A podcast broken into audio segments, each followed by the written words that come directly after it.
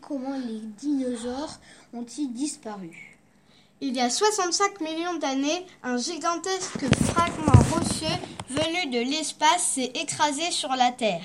Il mesurait 15 km d'épaisseur. L'atmosphère de notre planète, composée de l'air et des nuages, l'avait ralenti. Sa surface s'était échauffée et avait fondu. Il percuta la surface de notre planète. Il s'agissait là d'un événement mortel, extrêmement rare. Autour du cratère, la chaleur et l'onde de choc ont aussitôt anéanti toute trace de vie. Des secousses sismiques ont fait trembler les continents.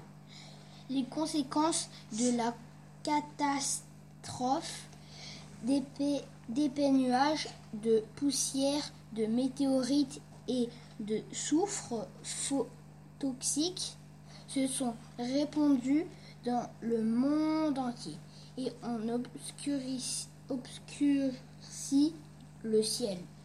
Les animaux et les plantes ont subi un hiver d'impact glacial pendant des mois. Le cycle naturel des saisons a été interrompu.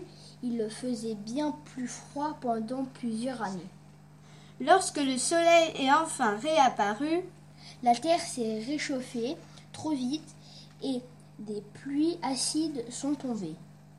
C'est le réchauffement climatique a été nuisible aussi animaux et aux plantes terrestres et maritimes. Présenté par Margot, Moana et Noélie.